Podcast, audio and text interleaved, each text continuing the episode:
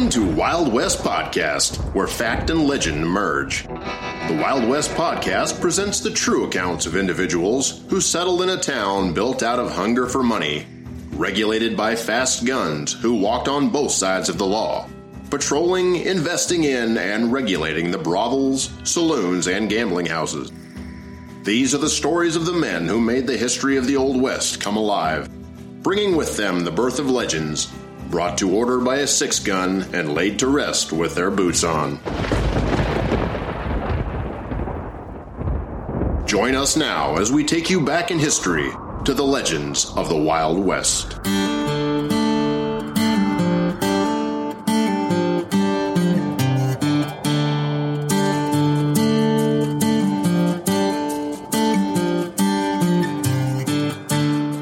Summer fast approaching, the spring winds made the prairie an enchanting place. I dreaded the coming of summer, for the heat transformed the prairie into a miserable hell. The burning sun and hot wind seemed to drain every bit of moisture from a man's skin. Today on the trail, the early spring heat gave me a sense of what lay ahead. I grew tired of riding through the desolate landscape the thrill of exploration had left me, as had all desire of being alone in this uninhabitable place. Like a caged lion prowling within the confines of my prison, an urge to seek a new kind of excitement rolled over me. I decided to ride into Dodge City, where I planned to hang around the Long Branch Saloon and visit with a few of my friends. Dodge City stood at the edge of the flat Arkansas River bottom, just under the bare hills to the north, a hundred yards to water and a hundred miles to wood. It was a joyous little town, her means of support being 17 saloons that furnished companionship to the lonely plains rider, cowboy, and buffalo hunter. With all of its discomforts, it held embellished pleasures and overextended rowdiness. A man could find much hospitality, laughter, generosity, and fun. When I rode into Dodge City, the sun was setting low on the western horizon, giving me just enough light to find the livery, check in my horse, and make my way along the boardwalk into the Long Branch Saloon. Being a Friday night, the cowboys were hard at work enjoying the evening.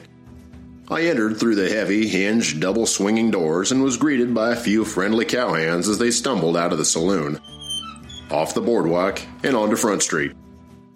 Each of them disappeared into the dark shadows of the night, carrying the remnants of a whiskey bottle, full of laughter and a fair share of alcohol. Entering the narrow room of the Long Branch, dominated by its long, fancy hardwood bar that held the elbows of 15 or better dressed rowdy cowboys, I made my way through the front section of the saloon, through a scattering of tables, all taken by men and dance hall girls. As I entered the rear of the room, I could not help but notice the moose head with an impressive span of antlers mounted on the rear wall overlooking the whole scene. A chandelier hung in the center of the room, with a flickering light of oil lamps positioned along the walls, lighting large painting behind the bar. The painting depicted an Indian fight. There at the back room, in front of the makeshift stage, I ran into an Irishman by the name of Pat Sughrue who was celebrating his April 4th election to the city council. Sitting next to Pat was the new marshal, Fred Singer, two ranchers from Texas, and another man I did not know. I joined their company. Pat Sughrue was a hefty man, made rugged from swinging a blacksmith's hammer. He welcomed me to the table with a smile. What brings you to Dodge? he asked. I thought I would take in a little Dodge City excitement and enjoy the company of a few friends, I replied. Well, hell, George, you picked a good time for it, said Pat. If excitement is on your mind, I can give you a bucket full of it. In fact, that's what Tom and I have been talking about. Pat turned and introduced me to the assistant marshal, Tom Nixon. Pat pointed across the opposite side of the table. There sat one of the legendary buffalo hunters of Dodge City, Tom Nixon, a well built, dark haired man sporting a full size circle beard. You remember Tom Nixon, the man who shot over 120 buffalo in just under 40 minutes? boasted Pat. Looking over in the direction of Tom Nixon, I greeted and congratulated him on being appointed to the assistant marshal's position. Pat continued his story, first pulling a large cigar from his shirt pocket. He spun it around a few times between his teeth, struck up a match, and lit it up. Rumor on Front Street has it that there's bad blood between Jim Masterson and A.J. Peacock. Pat took a big draft off the cigar, blowing smoke in my direction while he continued his story. I'm not sure who done it, but one of Jim's friends from Dodge sent a telegram to his brother Bat in Tombstone. Pat paused, coughed out a few puffs of smoke, then taking another large drag off the cigar. A burning glow from the cigar caused his face to glow and his eyes to glimmer. Pat went silent and settled back into his chair to enjoy the freshly lit cigar. Tom Nixon, sitting across from Pat, reached over to the whiskey bottle sitting in the middle of the table. Yep, right from the start, Jim and Peacock didn't get along, said Tom, filling his shot glass to the brim. Al Updegraff, Peacock's brother in law, is the main bone of contention between them. It seems as if Peacock hired Updegraff to tend bar in the Lady Gay, and it wasn't long before Jim Masterson suspected that Updegraff was skimming money from the till. Tom picked up the shot glass and downed the whiskey in one gulp. Jim thought that Updegraff started stealing the profits from the bar and drinking them up as well, said Tom. The story around Front Street is that Jim asked Peacock to fire his brother in law. Well, you know how that went, said Pat as he flicked the ashes from the cigar. Peacock refused to fire the drunken thief, leading to hard feelings between Peacock and Jim. Now, Updegraff and Peacock are gunning for Jim. In fact, charges were filed on Jim Masterson just a few days ago by Peacock, accusing him of firing off a gun in the Lady Gay. Just as Pat's last words left his mouth, Tom pointed out that Mayor Webster had just entered the saloon. I looked over at Webster entering the Long Branch. He seemed uneasy and anxious. Webster took a hard look around the room as if he was looking for someone. Pat stood up and yelled out over the crowd, Hey, Webster, over here.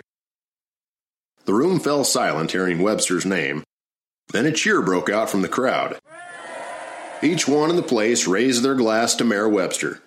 Hip hip hooray, yelled the crowd as the mayor made his way through the throng.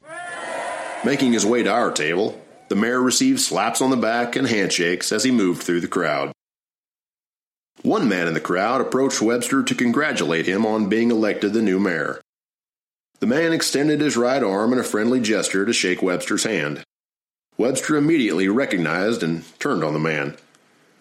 You're the man who spreads lies about me, shouted Webster. Webster's angry voice silenced the room.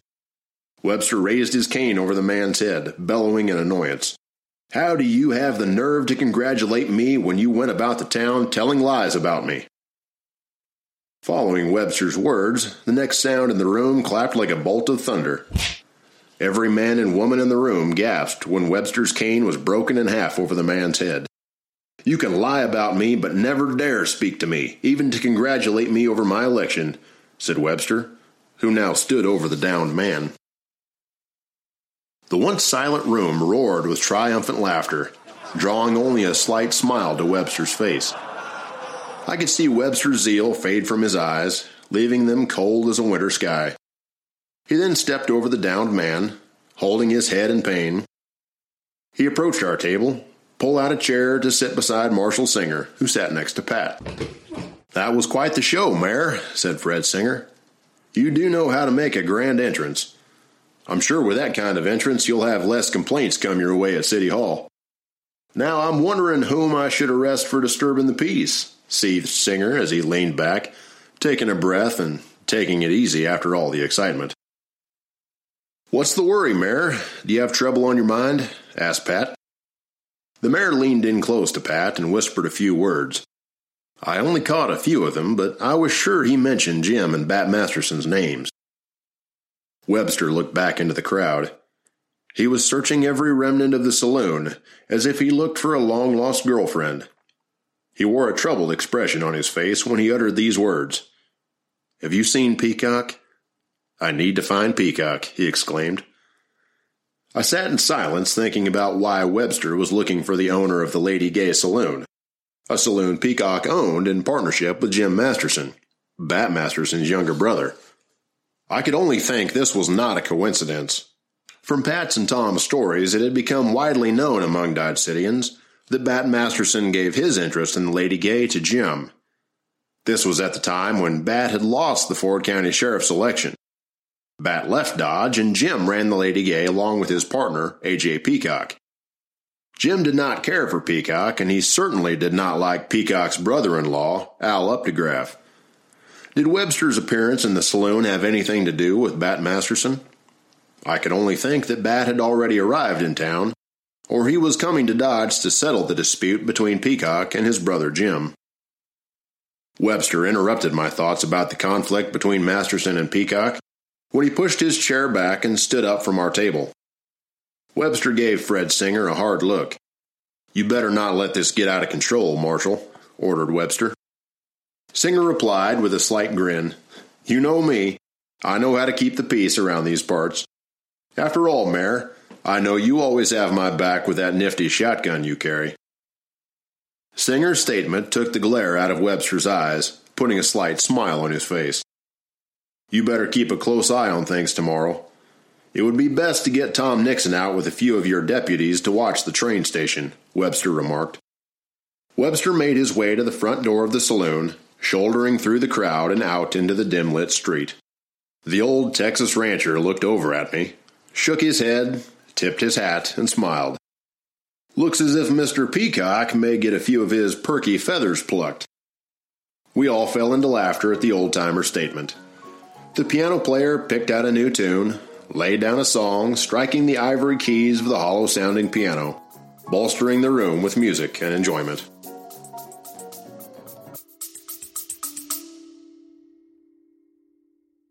My name is Koji. And I'm Michelle. And this is the Japanese America Podcast. So, this is where we look at all things Japanese American. We will bring alive the history, culture, and people that make up this diverse community. In this month's episode, we'll examine Koji's unique family history. To help bring this story alive, we brought on actor and comedian Derek Mio. He was reported to be extremely pro Japanese and anti American in sentiment.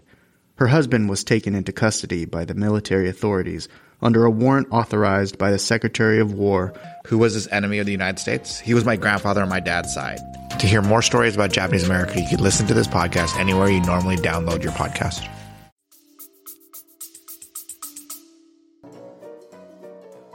The dance hall girls moved into the makeshift stage. Looks like we're going to get a little entertainment, boys, laughed Marshall Singer. The high kicks of the dance hall girls filled the rooms with yelps and screams, muffling the marshal's voice. We all fell silent, turning to watch the girls. It was late when we left the saloon. The streets were quiet. The cool air felt good, especially after leaving the smoke filled warmth of the saloon. We walked down the street in silence. When we reached the Dodge house, Pat said quietly, Look, kid, Forget what Tom and Marshall Singer said about Jim and Bat Masterson. I know it's in your mind to go warn Jim, but I do not think this is a good idea. I protested. I think Jim needs to know he might be ambushed, Pat. Hell, for all you know, Jim's probably left town by now. Forget about it. Good night. I said good night and went up to my room.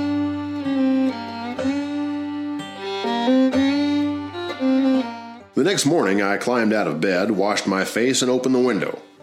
My hotel window looked out over the south side of the tracks. The sun began to rise in the east. The sun's rays cast a yellow orange hue across the sky. From the window, I could see the Santa Fe rails running along Front Street. The rails ran east and west through the town, splitting Front Street just about in half. On the north side of the street, about 50 yards from the tracks, were the more respectable businesses of Dodge City including several saloons. To the south, also about 50 yards away from the tracks, were the gambling halls and the brothels. The area along the tracks in between, approximately a hundred yards wide, was an open sandy ground, known as the plaza. The only building in the plaza was the train station. I took in a deep breath of what I thought would be fresh air. Dodge City, from the very beginnings, was a buffalo hide town. It never carried a pleasant smell. On its better days, it smelled like mold and sewage. On hot days, the town smelled of decay, a combination of sulfur dioxide and methane. I staggered back a few steps as the smell hit me. The second round of bad air caused me to take a forced sniff through my nostrils as a gust of wind whirled inside my room. The scent was as unpleasant as the smell of boiled cabbage, cow dung, and urine. I thought to myself that nothing smelled as putrid in the mornings as Dodge City, except, of course, a skunk in a man's bedroll. I dressed and left the Cox Hotel about mid morning. I treated myself to coffee and breakfast at Dr. McCarthy's drugstore. The mid morning stream of people along Front Street on a Saturday began to pick up. I could hear the train whistle as the engineer released some steam. The churning of the giant iron wheels and the clanking sounds they made as they hit the rail joints could be heard in the distance. The clanking wheels slowed down as a steam whistle sounded the train's approach. Sitting at a table near the window, I watched the passengers at the depot getting ready to board. The waiter had just brought me a fresh mug of coffee. Hey, he said, does that man with the derby hat look familiar to you? The waiter pointed in the direction of the train. I looked over to the slowly approaching train. I saw a man wearing a black derby hat riding on the outside of the first passenger car. He hung on to the iron grab bar with his left arm dangling just above the tracks. It was the only glimpse I had before the man, wearing a dark suit and the derby hat, swung to the ground. I stood up and went to the entrance of the drugstore. I looked out to see if I could spot him. Once again, the man appeared. He had dismounted the train. The slow moving train cars clattered past him. The train rolled on by and the caboose cleared, revealing a well dressed man walking in the direction of the station. I could now see the distinct figure of this man. He walked briskly along the sand filled plaza, sporting a black derby hat and swinging a cane. The shaft of the cane was made from black beechwood and sported a brass knob handle, notifying Dodge City of Bat Masterson's arrival. Everyone in town knew Bat Masterson by the cane he carried, the cane made him a famous figure as much as the fast and deadly gunfighter he was known to be. Bat started carrying the cane after he had been struck in the groin by a bullet. At the time of the incident, Bat had been hauling goods to Mobeetie, Texas. A jealous Sergeant Melvin King drew down on Bat when he was dancing with Molly Brennan in the Lady Gay saloon. It seemed that Sergeant King, who was stationed at nearby Fort Elliott, had a fancy for the dance hall girl. When Sergeant King pulled out his revolver, Molly threw herself between the two men. The first shot from the sergeant's revolver narrowly missed her and struck Masterson in the abdomen, tearing through his body and shattering his hip. King's second shot hit Molly squarely in the back, and she crumpled to the floor in a heap. Bat got off the third round. King was mortally wounded by Masterson's unbalanced quick draw fire and fell forward over the dying dance hall girl giving Sergeant King the last dance of the evening. After the Mobeetie shootout, Bat used a cane while his leg mended from the bullet wound. I looked over at the waiter next to me. He was frozen with a look of surprise. I'll be damned, I said in a tone of disbelief. It is him. I believe you're right, replied the waiter. We both stood together looking across the plaza. I gazed out in the direction where I had seen Bat and saw two men walking from the opposite direction toward the station. Instantly, I recognized one of them as A.J. Peacock, the man Mayor Webster was looking for the night before, the same man who had threatened Jim Masterson. The other man was Al Updegraff. Bat saw both men appear in front of the depot and called out to them. Bat told them to stop, that he wanted to talk to them. Peacock and Updegraff looked surprised at seeing Bat in the plaza they hesitated for a second, then turned and ran for the nearby jail, a sturdy, blockish building constructed of heavy timbers. As they sprinted for cover, one of the men yanked out his gun and sent a ball of lead in Bat's direction. From where I stood, I could see Bat had his gun out. The blast from Updegraff's revolver must have whipped a bullet past Bat's head. Bat ducked while he snapped a shot off in the direction of Peacock and Updegraff, sending both of them in a dead run, ducking for cover behind the jail. Bat, now in trouble for the lack of protective cover, looked frantically for the nearest structure. He found himself exposed, out in the open. The nearest building in the plaza was the train station. Bat appeared confused for a second, looking to his left and then to his right. Peacock and Updegraff, behind the corner of the jail, hurled a fusillade of blazing bullets in Bat's direction. One shot after another in quick succession emptied both six guns. When the bullets started whipping around him, Bat hit the dirt. He fell out of sight behind a railroad embankment. The embankment was high enough and gave him a decent protection from the flying lead, but he couldn't stand up to move around without risking being hit. The embankment only shielded his body, and I could still see his black derby hat. From the sheltered position, he would rise up and fire off a few shots. The shots flew in the direction of the jail where Peacock and Updegraff were hiding. He then ducked back down again with his hat in plain view. I looked around once more. Front Street had been peaceful before the gunplay erupted. The busy pedestrian boardwalk was now abandoned. A lot of bullets were flying through the air back and forth across the railroad tracks. The shots flew easy into the buildings on either side of the street. Customers in the saloons and stores on each side of Front Street were making a hasty retreat towards the rear doors of the establishments. One bullet flew past me just above my ear before it hit and shattered the big window in Doc McCarthy's drugstore. I dug for cover as well. All of Front Street was under the assault. The men in the buildings on the south side of the street were looking out to see the human targets, Peacock and Updegraff. As the brisk firing continued, curiosity won out over caution, and some of the men in the saloons on the north side crawled up to the broken windows to risk a quick look. They could see the railroad track embankment, and slightly above it, a black derby hat bouncing up and down. It didn't take a genius to figure out what was going on. The feud between Masterson and his opponents had erupted into a full display of gunplay. Someone spotted the figure lying behind the railroad embankment and shouted, Bat! It's Bat Masterson! Bat, under the cover of the embankment, continued to fire at Peacock, while Updegraff reloaded behind the block building. The bystanders from the south side had a hard time seeing who Peacock and Updegraff had pinned down in the plaza. I'm not sure why, but the men on the south side of the track started to get into the action. A few shots from the south side of the streets rang out. Then, for no reason at all, the lot of them opened up with pistols and rifles. They directed their shots toward the man behind the embankment, Bat Masterson. Many of the shots from the south side began hitting the buildings on the north side of the street. The dirt in and around Bat's cover jumped as bullets hit flinging dirt and dry grass all over the black derby hat, causing Bat to hunker lower behind the embankment. It was like a hailstorm of lead raining through the air, all within a short distance above his hat. For a short time, it looked as if this derby hat became the shooting gallery target for the best shot in town. From where I stood watching out over the water barrel, the gunfire from both sides of the street became a comedy of errors, like Bat Masterson's hat became a target. Seconds later, the firestorm grew worse as the men in the buildings along the north side of the street joined the fray. It's a good bet that most of the belligerent aggressors on both sides didn't really know what they were shooting at, but the lack of knowledge didn't stop them. For me, the avalanche of gunfire lasted an eternity as I hid behind a water barrel with at least two bullet holes streaming a stagnant water on and around me.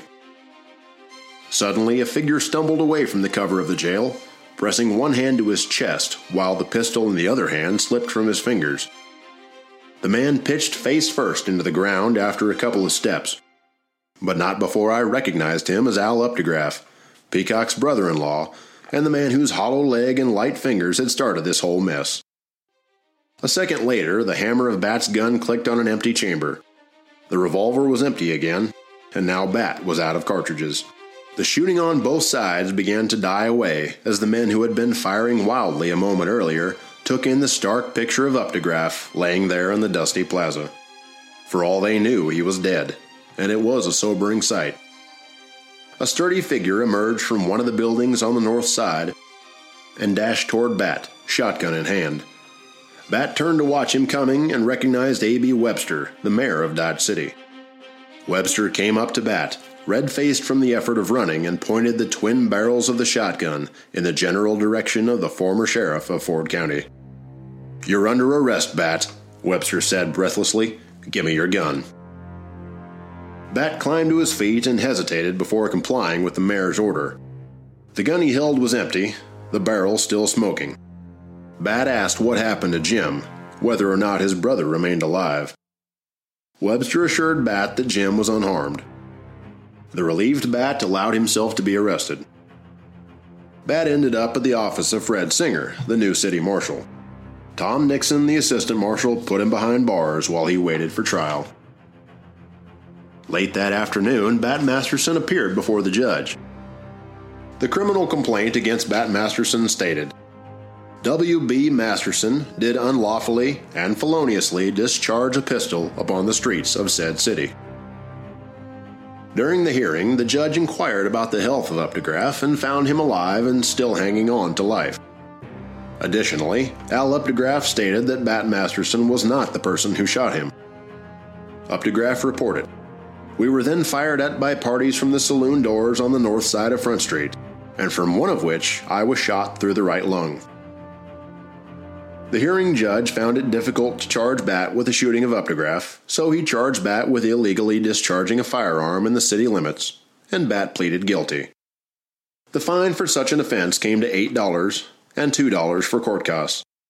After paying the fine, Bat suggested to Jim that it might be a good time for both of them to leave Dodge City.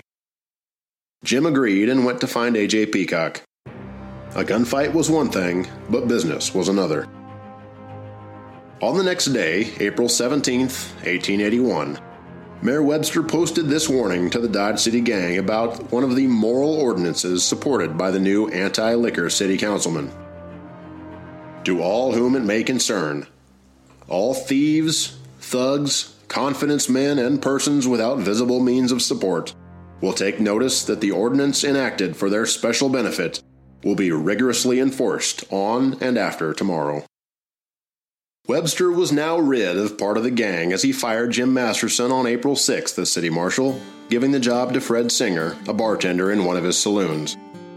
The Mastersons were forced out of town, leaving an opening for Webster to create and pass new ordinances that would soon change the future of Dodge City forever.